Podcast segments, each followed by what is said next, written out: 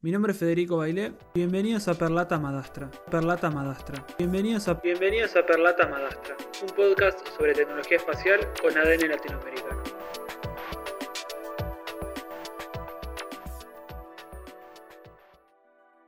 Hola a todos y bienvenidos a Perlata Madastra, un podcast sobre tecnología espacial con ADN latinoamericano. Mi nombre es Federico Bailé y les agradezco por estar ahí escuchando. Un poco sobre mí para este primer episodio, estudié economía y luego hice un posgrado en minería de datos en la Universidad de Buenos Aires.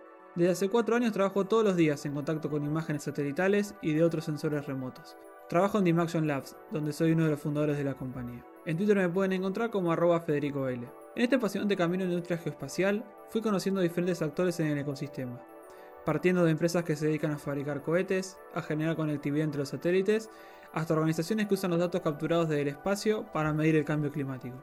Salvo contadas excepciones, se repetía un patrón. En cada parte del ecosistema había ADN latinoamericano ayudando a construir tecnología de punta. Dado que existen ya varios podcasts sobre tecnología espacial, que de hecho son muy buenos, podrían preguntarse para qué hacer uno más. Y la realidad es que lo que busco es que puedan escuchar de la voz de los protagonistas sus historias en esta industria, para que eso sirva como inspiración para aquellas personas interesadas en hacer de la tecnología espacial una carrera donde desarrollarse. Los invito a suscribirse en las plataformas habituales como Apple Podcast o Spotify, para no perderse ningún episodio. Les agradezco por haberme acompañado. Nos vemos en el próximo episodio de Perlatam Adastra.